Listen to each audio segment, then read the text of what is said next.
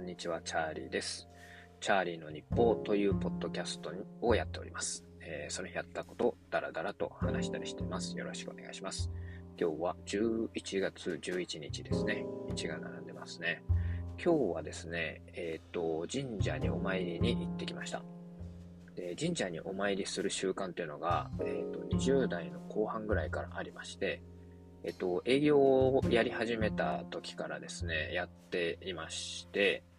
営業ってやっぱ、あの、自分の能力を磨いていくっていうことは、まあ当たり前なんですが、えーそれ以外にも、やっぱり、あの、チャンスですね、が、えっ、と、増えると、あの、より嬉しいなということで、えーこの習慣を続けています。で、始めたきっかけは、奥さんのもともと働いた会社の社長さんが会社の業績が伸び悩んでいた時に知り合いに相談したところ杉並区の阿佐ヶ谷駅ってあると思うんですけど阿佐ヶ谷駅の近くの新名宮というところにお参りに行くといいよというアドバイスを受けたらしくてですね行き始めたら会社の業績が、え改善したという話を聞かされて、えー、と当時営業をやっていたのでえー僕も、えー業績上がったらいいなと思って、えっ、と、お参りに行き始めたんですね。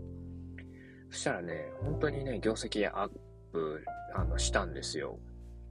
そう。で、まあ、神様とかをね、信じないっていう方は、多分、あの、いらっしゃると思うんですけど、そういう方でもですね、えっ、と、何がいいかというと、あのーやっぱ、か、あの、お参りに行くときって、どんな報告しようかなっていうのは、あの、多少多少なりとも考えると思うんですよね。で、あ、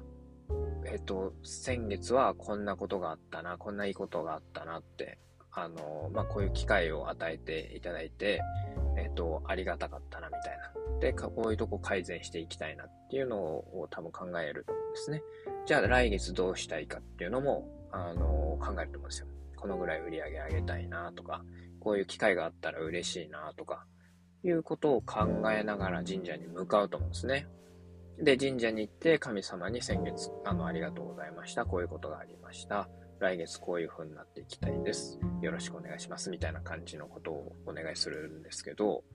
それってやっぱりね、すごく頭が整理される、えっ、と、機会になるんですよね。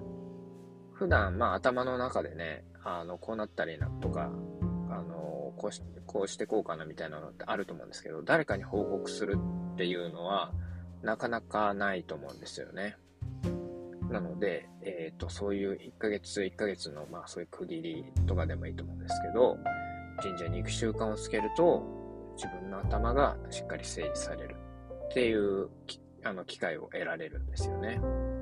そう。で、まあ、やっぱりね、あの、神様に報告すると、やんないとなっていう多分気持ちになると思う思いますし、何かいい、あの、きっかけが得られた時に感謝するっていうね。